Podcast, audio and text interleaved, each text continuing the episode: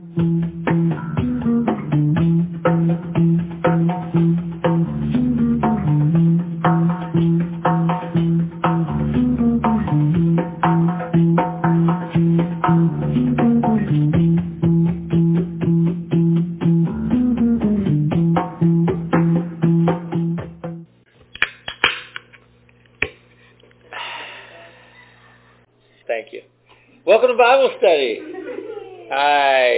everybody tonight. Glad you're here. And uh, we're going to take a little while to pray and ask God's blessing on our time. And then we'll get moving and see what God has to say through the Word tonight. Father, thanks for uh, just uh, being here. We thank you for your presence. And we never take it for granted that you are here when we gather. And so we welcome you to our midst. We recognize you in our midst. We attune ourselves to you, to your voice, to God, what you want to show us, what you want to reveal to us. We ask you, God, that we would really be open tonight to receive. We'll be open to hear you. I pray, God, we'd be paying attention to what you want to say. And I ask, God, that um, distractions would be set aside uh, concerns and cares that uh, aren't relative to the next hour would be set aside. I pray, God, that uh, we would just focus ourselves on this time. We'd focus ourselves on you. And I ask, God, that you would speak tonight. I pray, God, that we would receive tonight.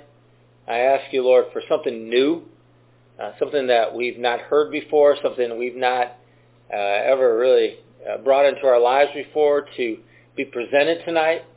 And just ask you, Father, that whether it be through uh, a piece of scripture or it be through uh, a point of revelation, whether it be through the teaching, however it is, or a word of prophecy, however it is you want to reveal yourself, however you want to speak to us, I pray that we would be ready to receive and open to what you want to do. So God, move. We pray your power evident tonight. We pray, God, your anointing evident tonight. And we ask that you be glorified here in this place because we know you like to be glorified.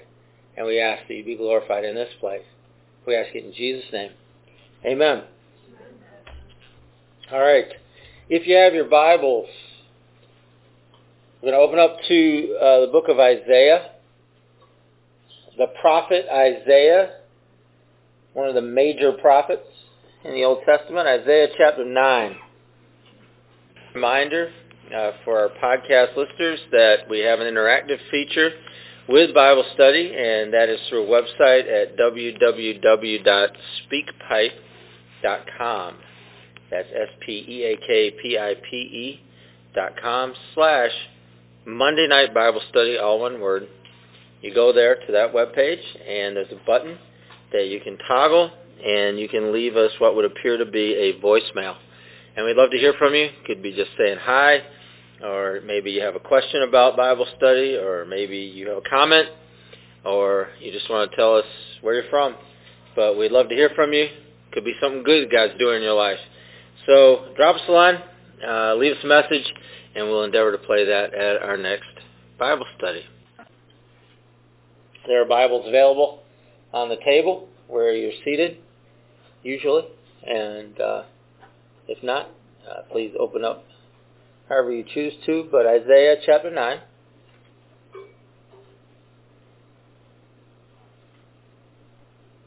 And I need a volunteer to read verse 7.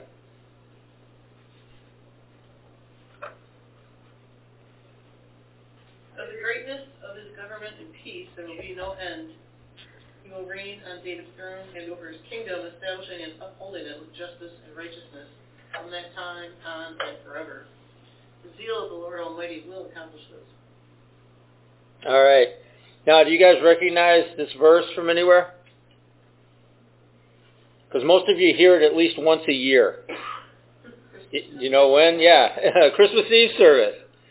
It's part of the prophecy about Jesus. It's uh, uh, if you read the whole thing, you can read up above verse seven and after. But uh, really, it's a prophecy about Jesus, a prophecy that was made hundreds of years before Jesus was ever born. But it speaks of the Messiah. It speaks of the Anointed One. It talks about who he is, and uh, talks a little bit about uh, what his reign and what his kingdom would look like. So you see a partial fulfillment in the the accounts we have in the Gospels, and there'll be more fulfillment of this as time goes on. So, uh, but Isaiah 9:7 is an important piece of a puzzle that God laid out from before the earth was formed, and it was part of a puzzle that would be put together as to His method and to His plan of redemption. And it was just all part of his relationship with us, how he was going to establish that, how he was going to bring it to pass, some of the means, some of the methods that uh, would he would use to bring us into relationship, into proper relationship with him. And so in this verse talks about the throne of David, and the idea of the throne of David is in harmony with the whole body of prophetic tradition. In other words, that's the Messiah. And so when you read about the throne of David, it's talking not just about the chair that David sat on when he was actually the king, but it's also talking about his descendants, talking about those that would come after him, talking about those that would rule in Israel, rule in Judah after him. And it's what's described here is the, the dynasty of David, but it's a dynasty in perpetuity. In other words, it doesn't end. And the prophecy that was given to and the, the word that was given to David is that there would always be someone that would be seated upon his throne.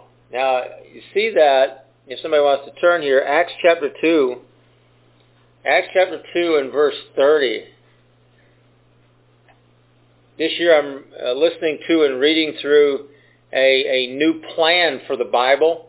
I normally do a chronological plan to get a better idea of how everything fits together in time, in actual time, so that when things are happening in the Old Testament, There, I'm reading the prophecies that are taking place at the same time that the kings are reigning and, and those type things, or uh, when the book of Philippians was written, or whatever book it is, when Paul was actually writing that book in the book of Acts, you know, kind of putting things together in a better idea of chronologically how they actually occurred because the books of the Bible aren't written, aren't formed together chronologically. So I normally do that. This year I decided to, to do something different, and so I looked up different reading plans, and there's this one plan that I had seen before that I was interested in, and it was a plan that was written up by Professor Horner, whoever he is, probably some big-time Bible reading guy or something. I don't know.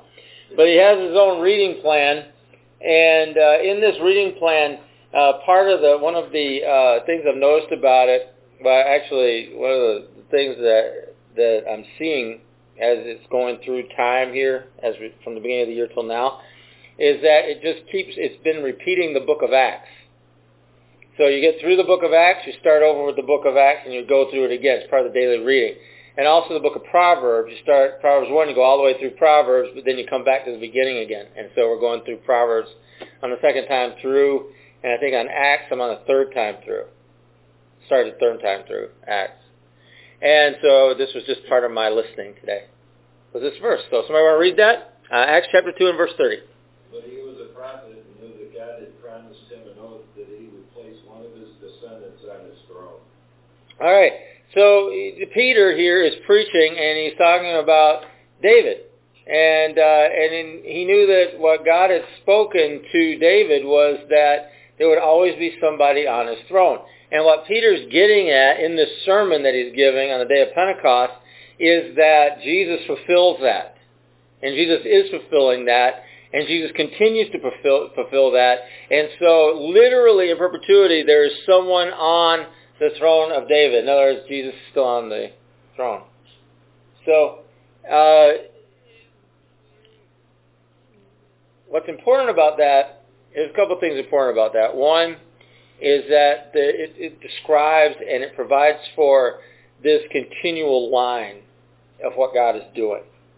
That I think sometimes we like to categorize certain things, certain times, certain periods, uh, I, I know theologians like to. They like to look at this different, uh, what some sides of, of theology call dispensations. Where they want to say, well, God was doing it this way then, but now he's doing it this way now, and describe different dispensations of how God would do things, or they, they look at, well, this is the you know, God of the Old Testament, New Testament. I mean, even that kind of a division is kind of interesting to me because it, it divides up the Bible, uh, and and we look at them as two different entities, and yet they're not. Uh, at least not to us. Uh, the only way they'd be two different entities is if we were non-believers in Jesus. So in other words, you'd, be, you'd have the scriptures, and then you'd have the New Testament, or you'd have the Christian writings. But we're Christians, so we believe that it's all scripture, it's all God-breathed, it's all inspired, and so it is just the scriptures. And but but somewhere in our mind or somewhere in, in the theologian's mind, they want to you know categorize everything. Well, what the idea of David's throne does is it draws a line through all that. In other words, the, these prophecies, uh, you know, they, they're they're prophecies today. It's not, it wasn't just for that time, or it wasn't just for the beginning of the early church, but there's still these prophecies that are coming to pass now. There's still prophecies that we're living out right now. There's still things that God said that are still affecting us right now. And so it's important that we keep everything together. Because the ideas that were presented in the Old Testament, what we know as the Old Testament, the ideas that are being presented there, uh, one of the things that you hear me talk about quite a bit is this whole idea of primitive faith that there were there was a time that we can't even measure, thousands of years where there was no law that was written down, and and so oh, for those thousands of years that there was no law that was written, people still worshipped. I mean, Abraham worshipped, Isaac worshipped, Jacob worshipped, Joseph worshipped. All of the you, you look at all of the patriarchs; they all worshipped. But then even before Abraham, I mean, there were all of the patriarchs that, that were there before Abraham. And, and you think about them, you think Adam worshipped, Seth worshipped, Methuselah worshipped, Noah worshipped, Noah's sons worshipped, Enoch worshipped. He had all of these patriarchs that, that lived out their lives in the thousands of years that people worshiped. Job worshipped. And there's something to that. There, there's a truth to that. There's a reality to that. There's a life to that that we need to really embrace as a people that, that, that we weren't always told exactly what to do, and it was okay. We weren't given a set of rules and regulations, and it was okay. In fact, for for almost, I mean, thousands and thousands of years, there were no rules and regulations in the sense that we know them. And, and the whole time that, that after, when, when God laid down and, and gave out the law at Sinai to a people that had lived, just, just lived in Egypt for 400 years, were coming out of Egypt. They were free. They'd been in slavery for 400 years. And here they were traveling across the wilderness. It would take them 40 years to get to where they were going. And God gave them this code, gave them this law. And then you look from the time of Moses onward, and, and, and the idea is that, well, that's the way God does things. Well, for thousands of years, there was nothing that was written down like that. Nothing. It was okay. People still managed to worship. People still managed to live their lives. People still managed to respond to God. People still managed to hear God. People still manage to go about the business that God gave them to do. They still manage somehow. And for us to put ourselves in a consistent and constant position where, well, I just want to be told what to do. That wasn't how God made us. That wasn't how God, you know, set us from the very beginning. He set us as a people who are free. He set us as a people of liberty to respond to Him, to seek Him, to worship Him. That's how we were made. And that's how He, He, he purposed things to be from the very start. And you can say, well, what about the fall? What about the fall? After the fall, Adam still worshiped God. still did. Seth still worshiped God. And go right down through the patriarchs, through Noah and all the patriarchs. They still worshiped God. They still served God. They still loved God. They still heard from God. God was still manifesting himself through the miraculous. There was still revelation that was coming during those times. I mean, there were powerful times of encounters with God all during that time. And, and if you look at it, and, and I, I, I do believe this, and I'm sure somebody could argue with me all they want about it, but I think you know this whole idea once the law took root in people, it killed in many many ways. It killed that spontaneous and free faith that people had. And I think there's enough evidence in the New Testament, even from the Pharisee of Pharisees, Paul himself, writing to other Pharisees and other Jewish Christians that were trying to reimpose the law onto Gentile Christians. I think there's enough written there that would indicate that he believed that to be the case also. And so for the church to run back to the legalistic, for the church to run back to the law is the wrong way to go. It's just the wrong thing to do. And those of you that came out of some traditions that may have been more old-timey traditional, you're going to need to really rethink some of that. Because they resemble the Old Testament law more than they do the freedom that comes by the Spirit of God. And you may want to rethink that. You may want to rethink what you've put your trust in, what you find safe, what you find secure. You may want to rethink it. Because I, I don't think that we were called to necessarily live in that place that we might consider safe. Because in being safe, it, you will die of boredom. You will die of stagnation in the spiritual river that God has for us to live in. And and I really believe too that that's something that has hindered the church from really moving forward and being the church. Paul had to deal with it in the early church just by letting people know that's just not how God's doing things. And he had the authority to do it, he did it. And I think in some ways we have to have some type of a, a new revelation that that's not how it's going to be done. And that's not how it is done.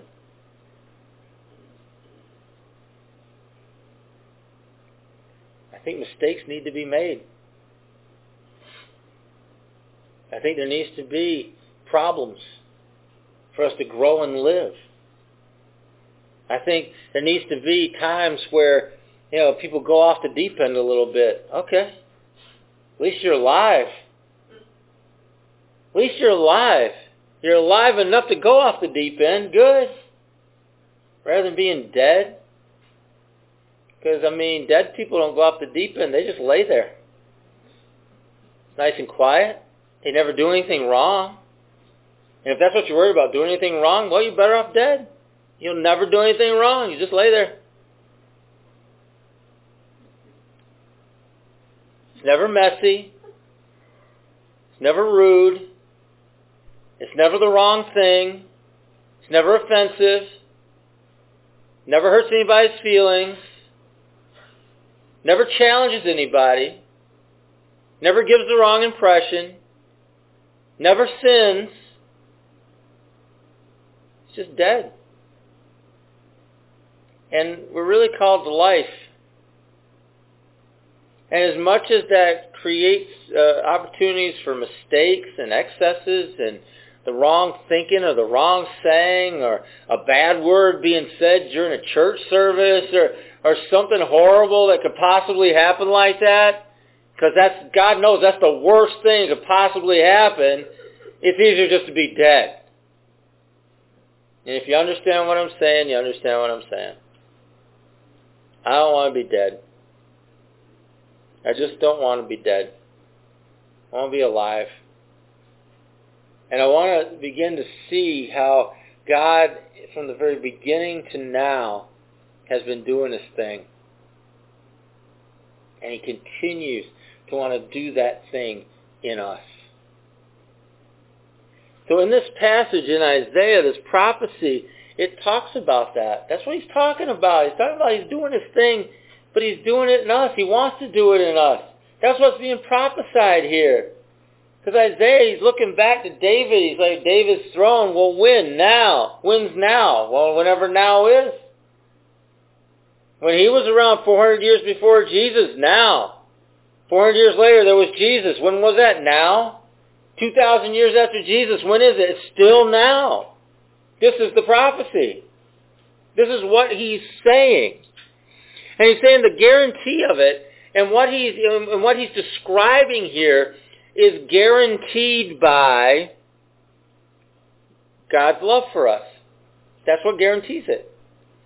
God still loves us. And he's going to continue to still love us. He demonstrates his love for us. And that becomes the guarantee. He purposes great things for his people. He has so many good things. He has so many great things that he has for our life going off into the future. And that which he proposes will be performed. See, his love, and that word guarantee, it means to make things sure. In other words, you don't have to wonder about it. You don't have to wonder, oh, well, I wonder if this is really going to come to pass. Well, it is going to come to pass. How do you know that? Because God still loves us. God's still pouring out his love. God's still pouring out his love into our lives.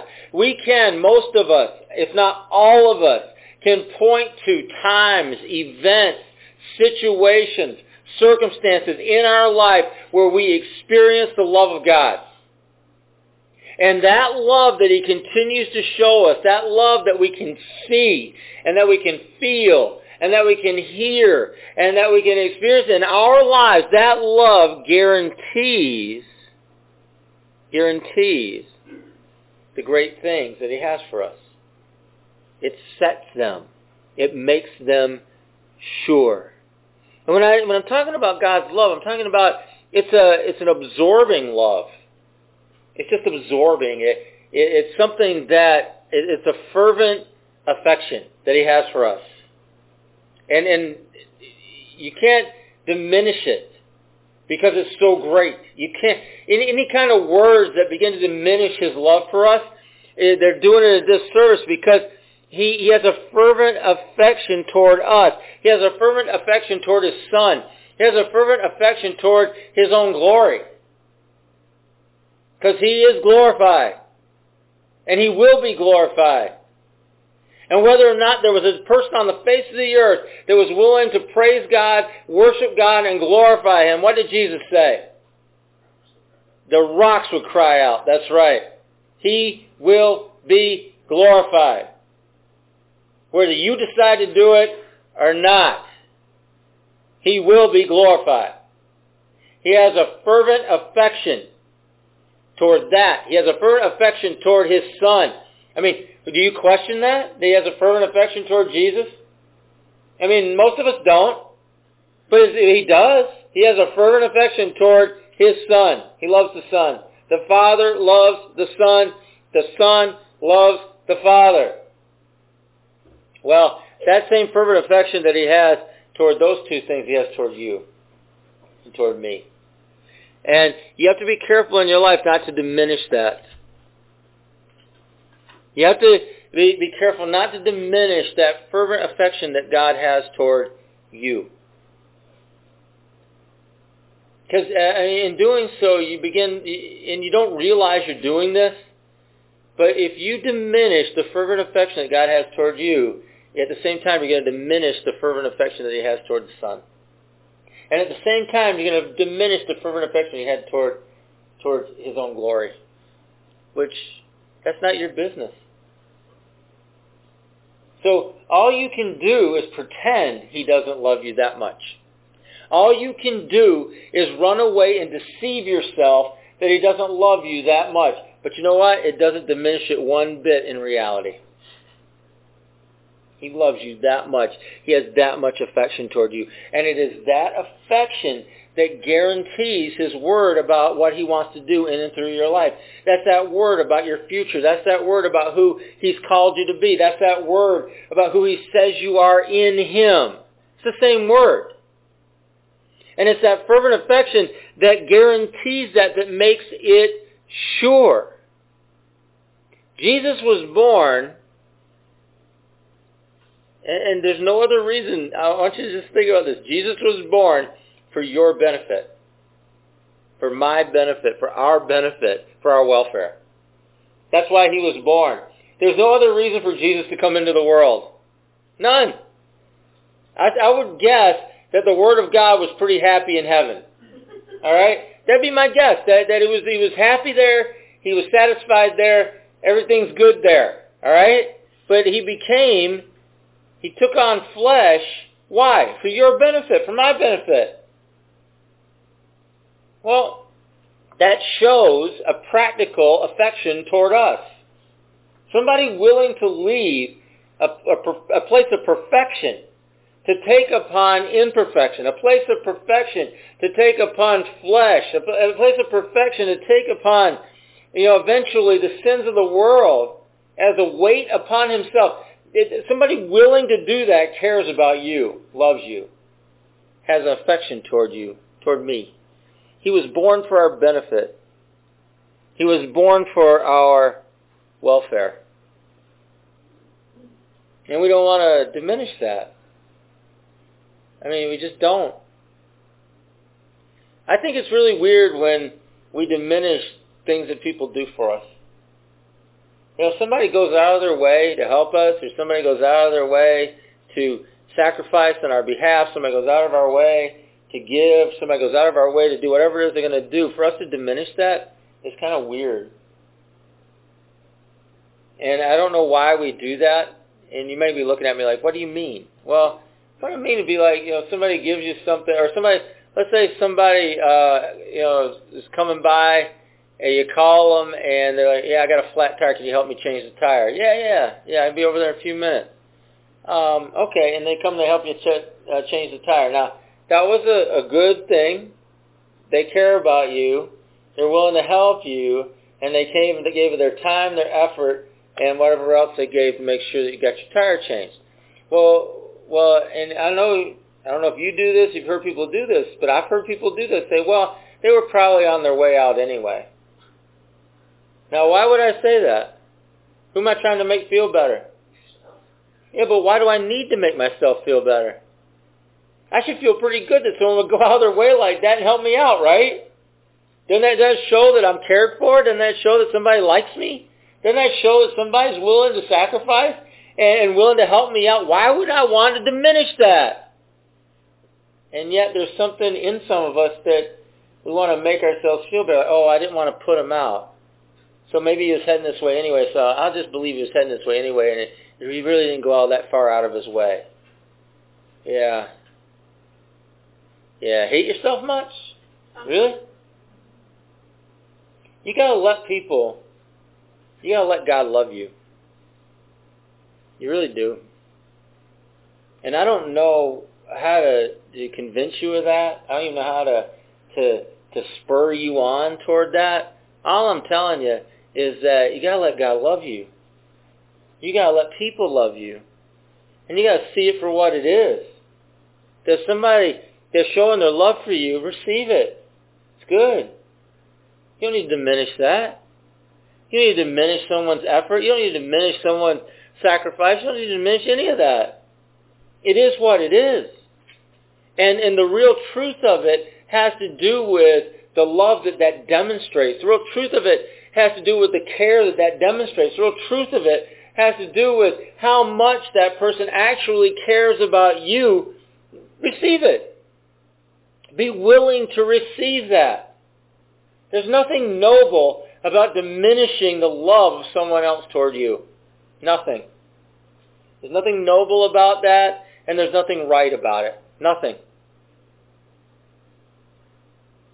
In fact, it, it it's insulting to do so.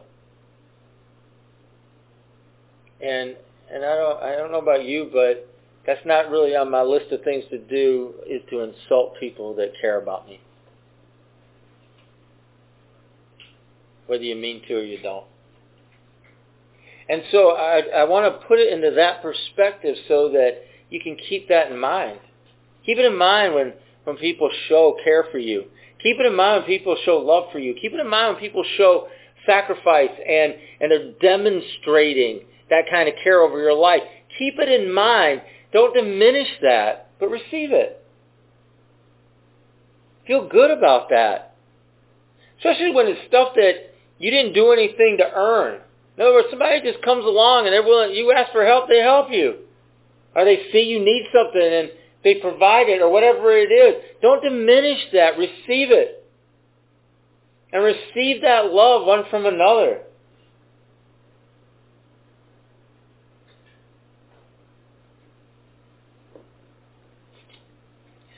Talks about the kingdom that is in perpetuity. I mean, right now. Isaiah's prophesying. He prophesied, again, 400 years before Jesus, or however long, well, hundreds of years before Jesus. Then that word is coming to pass during the time of Jesus, and this is still the time of Jesus, 2,000 years later. Still coming to pass. And this word is bringing, okay, it's bringing all of this together. That's what it's bringing together. This is to our benefit. This is to our growth. This is to our relationship with God that he's provided for. And so it talks about that kingdom. It talks about that rule and reign.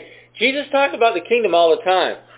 And, and he went to great lengths so that the people that he was talking to wouldn't misunderstand the word kingdom.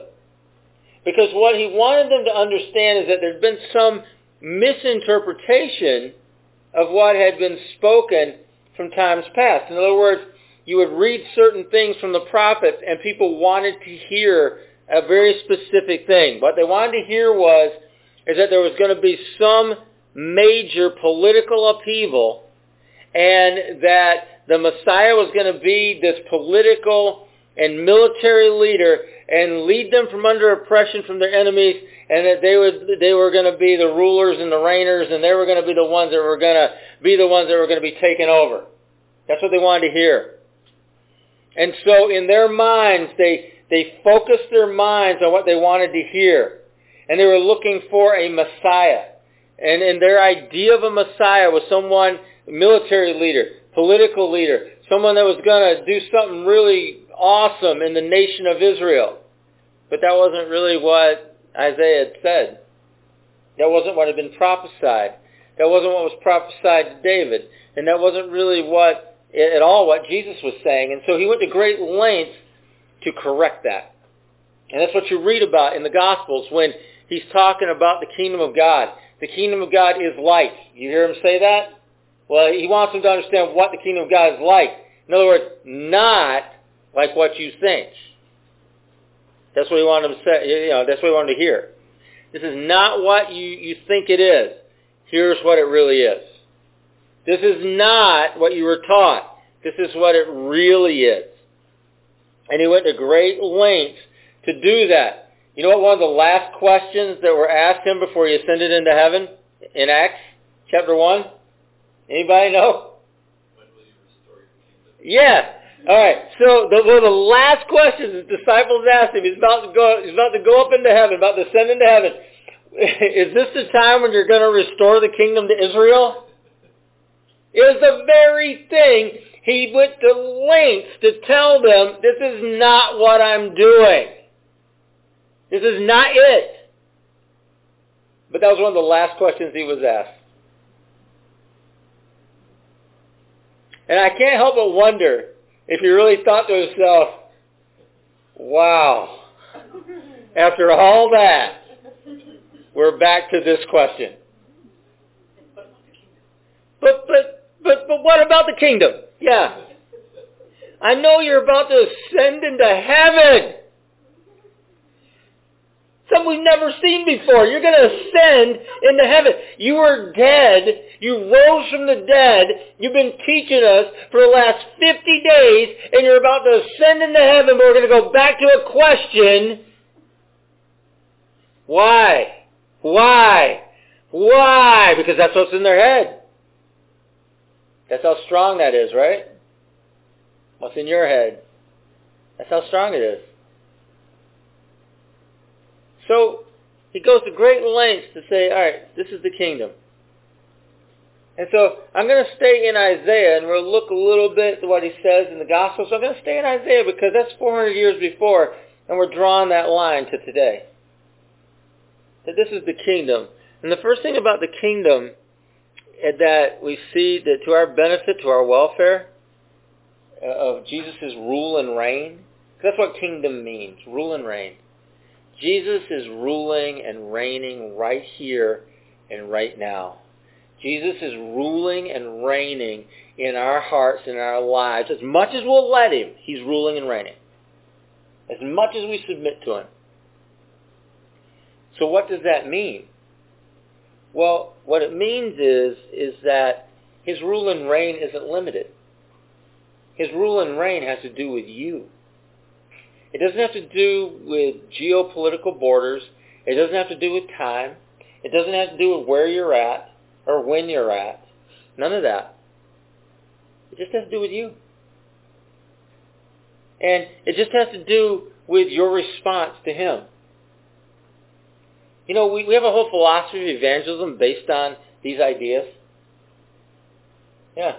And it's a philosophy of evangelism that works everywhere in the world because it's based on your response. It's not based on where you live. It's not based on your language. It's not based on whether or not you're living under oppression, you're living under freedom. It's not based on whether or not you're in an Islamic republic. It's not based on whether or not you're, you're living in a, a communist uh, lockdown or anything else. It has to do with you. And, and that's the nature of his kingdom. It has to do with you. Because he said that. He's like, well, what's the kingdom? They said, well, people will look here for it, there for it. In other words, that's places, right? No. They'll try to weigh it. They'll try to measure it. They're going to try to quantify it like it's some physical thing, but it's not. And that's how he answered him in Luke 17. He's like, that's not what the kingdom is. And he ended up that whole statement after going through all things is not. He's like, you're not going to look here. You're not going to look there. You're not going to see it here. You're not going to see it there, hear it, weigh it, whatever, measure it. You're not going to do any of those things. Why? You know how I ended that? Because the kingdom of God is in you. That's why. The rule and reign of God has to do with you in your response. So, the first part of this kingdom is peace. And it's our peace. And kind of interestingly, there, there's a couple words here that are used for his kingdom, and that is uh, peaceable and happy. Peaceable and happy. That's his kingdom. Peaceable and happy in us. And so his peaceable and happy government, in other words, if you want to interject that word government or kingdom, that is in, where? In us, all right, as we allow it. So his rule and reign in us is peaceable and happy. The, the, what Isaiah says here is that it will expand without end. It expands without end. Where? In you. In me. It's where it expands. It expands without end. And you can think of this a couple different ways. You can think of this as individually, like in me, it, there's no end to it. In other words, we don't reach the end. We don't reach the limit of his peace, and we don't reach the end of his happiness in our lives. We just don't. There's no end to it. In other words, you can always have more peace, and you can always be more happy.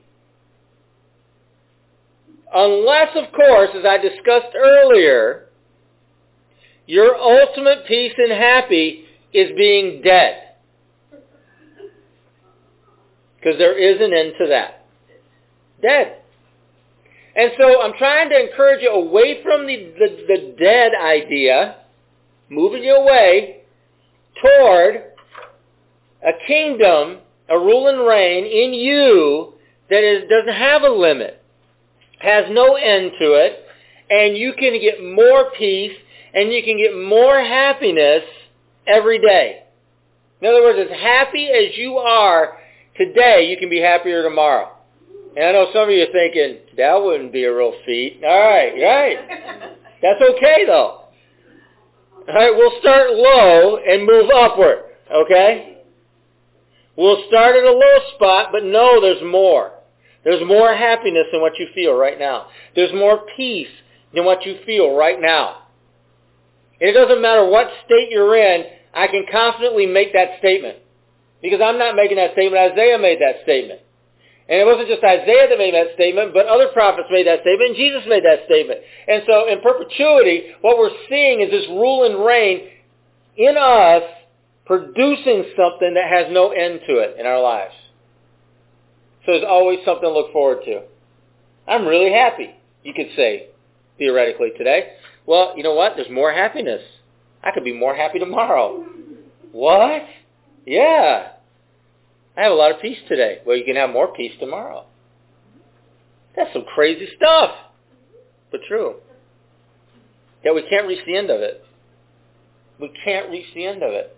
And, and that, that's a truth that I, I think we need to have. That there's nothing stagnant about it. It's living. We're living. And so what God is doing us is a, in us is a living thing. And so his peace and his, his, his, his, his happiness are living things in us. And see, on the other side of it, you know, who is this for? For anybody. There's no limit to it. There's no end to it. Who can respond to Jesus? Literally. Anybody. Anybody. To the ends of the earth for all time to the ends of the earth for all time, an individual, anybody can respond to him. It's not limited to any geographic location. It's not limited to any language. It's not limited to any culture. It's not limited to, to any one particular kind of people. It's for everybody, anybody who's willing to receive. To whoever whoever. And, you look at Paul, whoever whoever believes, or you know, talking about whoever confesses, whoever, and, and there's always those words that are used, like in the book of Romans when he's describing the gospel. It's whoever. There's no limit. There's no end. So there's no end in us as to how deep can his peace go? Deeper. How how how exuberant, how happy can we be? Happier. Then what? You name it. It can go anywhere. Anywhere. And so we have a universal message. We have a universal truth. We have a universal idea and concept and move in us that's going on and ongoing all the time. What else did he talk about? He talked about peace and happiness. Well, he talked about safety. He talks about his, that, that his, his rule and his reign in us is prosperous, wide, extended, ever-growing, and it's unlimited. We have an unlimited empire of peace in us.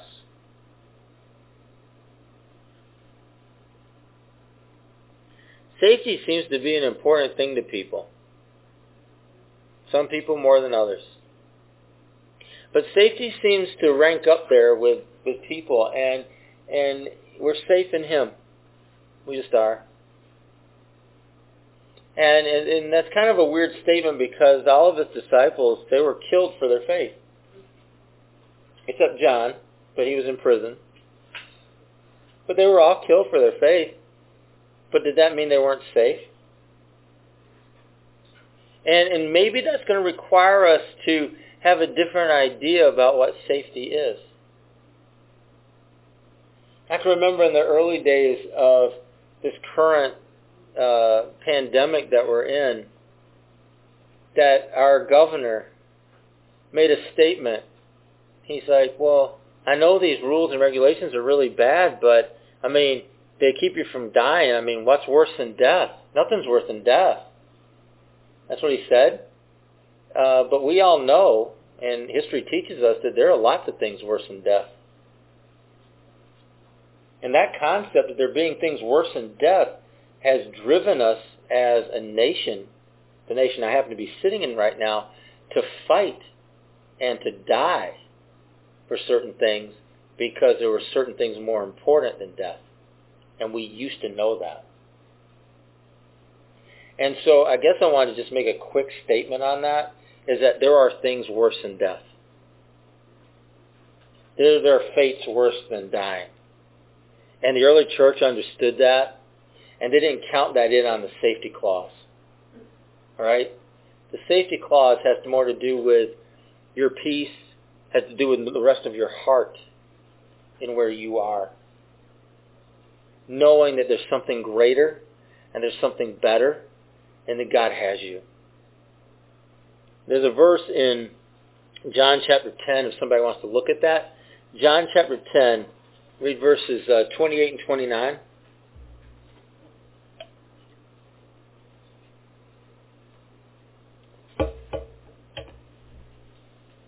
And just to be sure, I'm submitting that, that our governor was wrong on that statement. As is proven by history.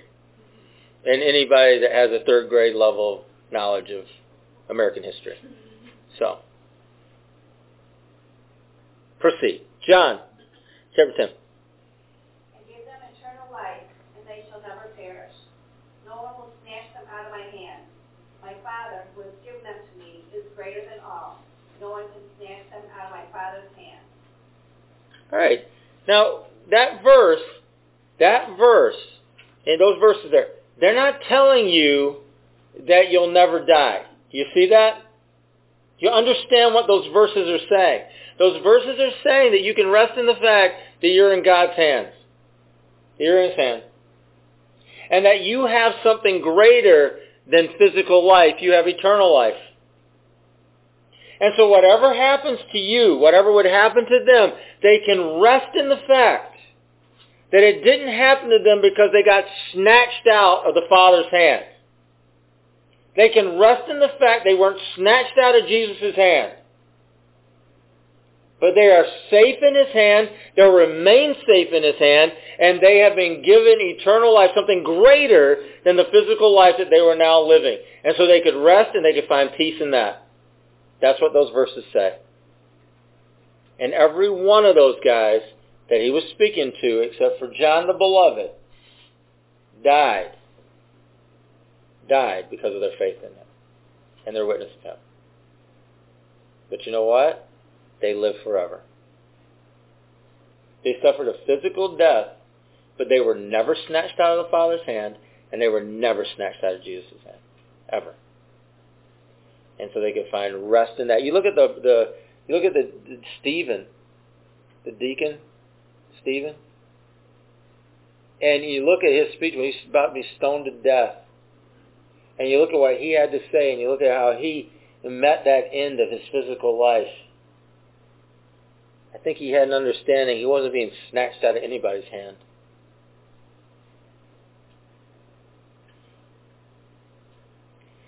That we could find our safety in Jesus. Our safety in the Father. Our safety in the eternal life that he gives. Our safety finding peace in his hand, no matter what that brings.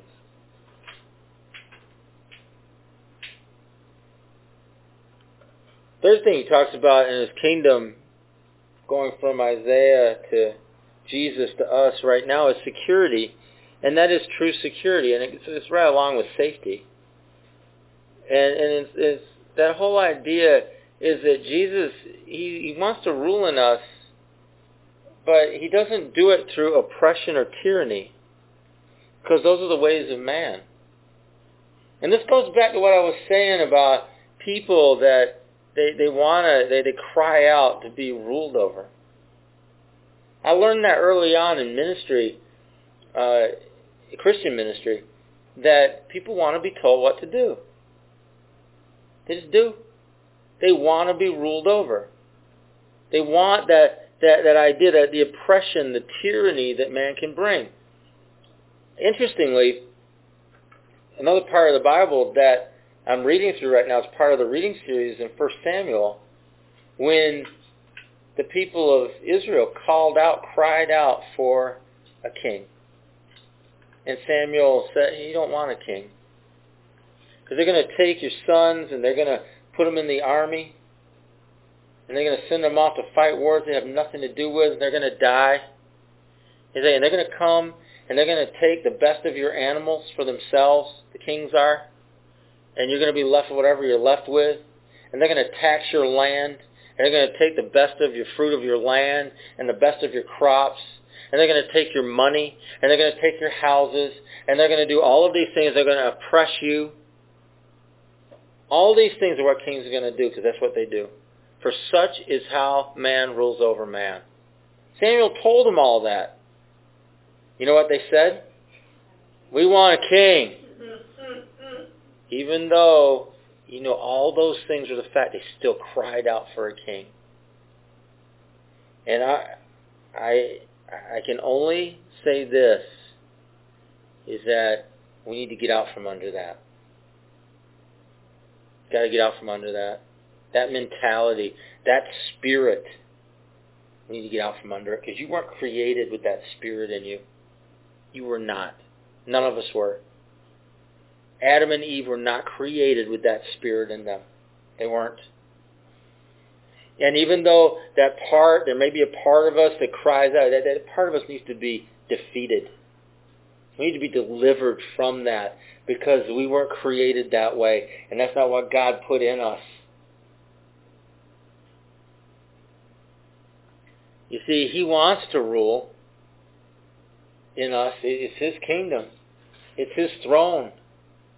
It's what was prophesied in Isaiah all the way down through Jesus to right now but he doesn't rule with tyranny and he doesn't rule with oppression because those are the ways of man. But he wants to bring order. He wants to bring rest. He wants to bring his glory into our lives. No end to peace and happiness. And the idea that it talks about his kingdom in Isaiah, the word there is, is a word that we would translate as being principality. Well, that makes sense. He's the Prince of Peace. And he wants to rule in us with peace, and he wants to rule in us with happiness and prosperity, ever growing, ever extending, unlimited. There's a future that he has for us, and he wants us to live in that. That's what he has for us. We can't keep clamoring for slavery. We need to be delivered from that spirit. Because that's not how we were created. We're created to be free. We're created to live in liberty. And that's just not me talking, you know, that's not patriotic, that's Bible. That's his Bible. That's his God. That's how he created us from the start. And, and the rest of that and, and all that sin brings into our life, we can be delivered from that. And I want to, I to believe for that. Got one more verse, Matthew chapter 13. Matthew chapter 13 verse 31.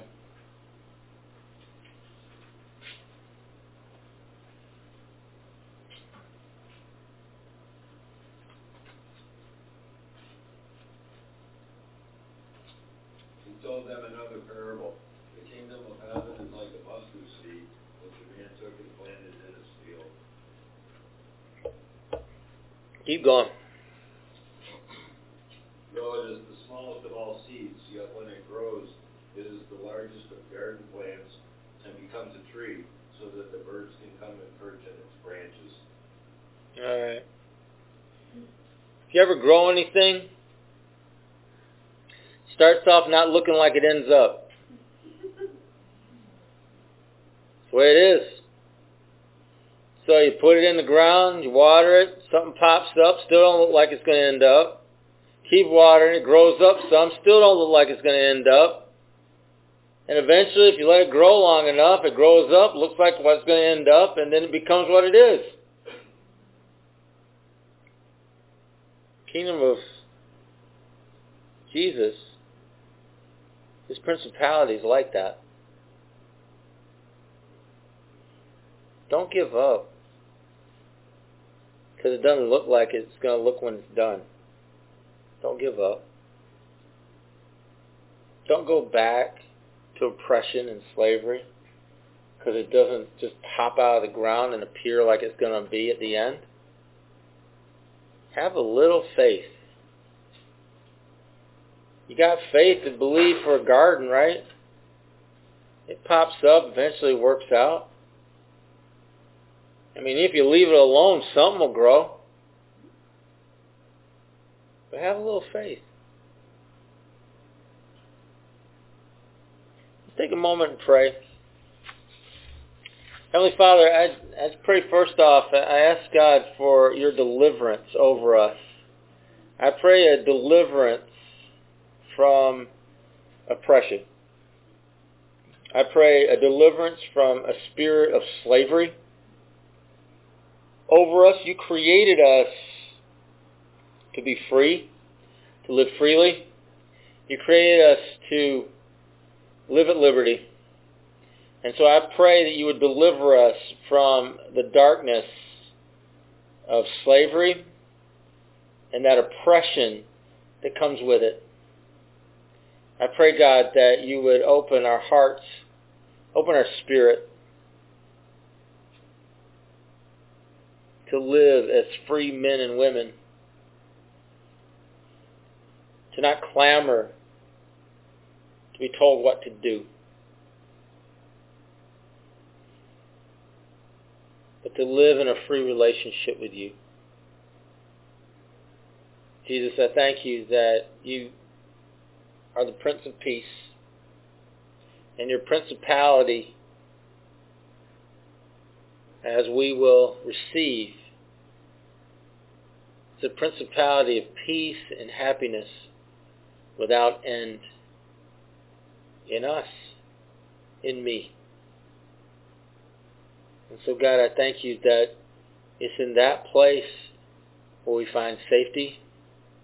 It's in that place where we find security. It's in that place where we find rest. It's in that place where we find joy. It's in that place where we find purpose. It's in that place where we find our future. It's in that place where we are productive and life-giving to those we come into contact with. So God, tonight, thanks. Thanks for your love, stamping us with a surety and a guarantee. Thanks for your love tonight.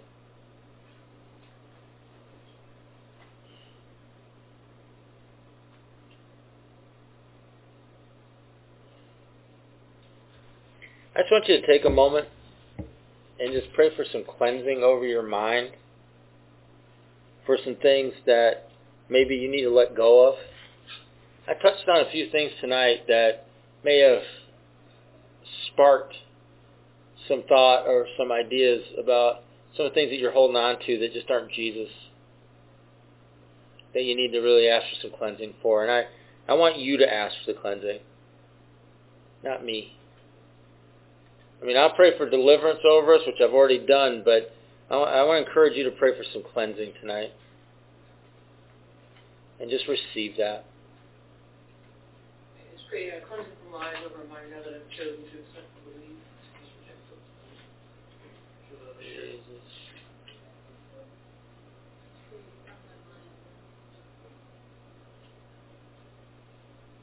Lord.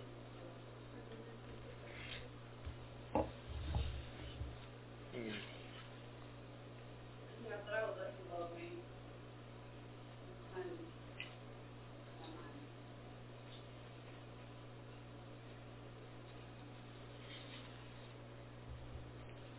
I get cleansing from Thank you, Lord. I pray, God, that I would not diminish your love for me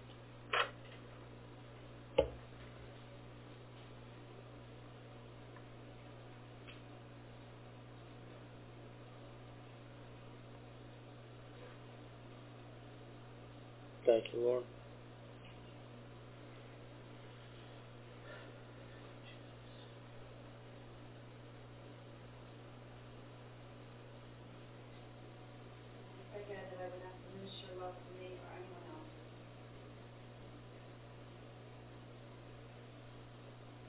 Thanks, Lord.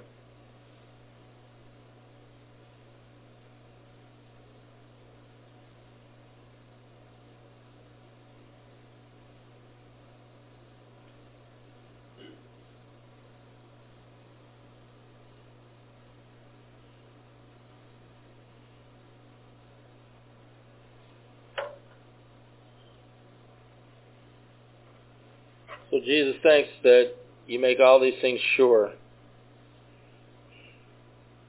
Thanks for loving us.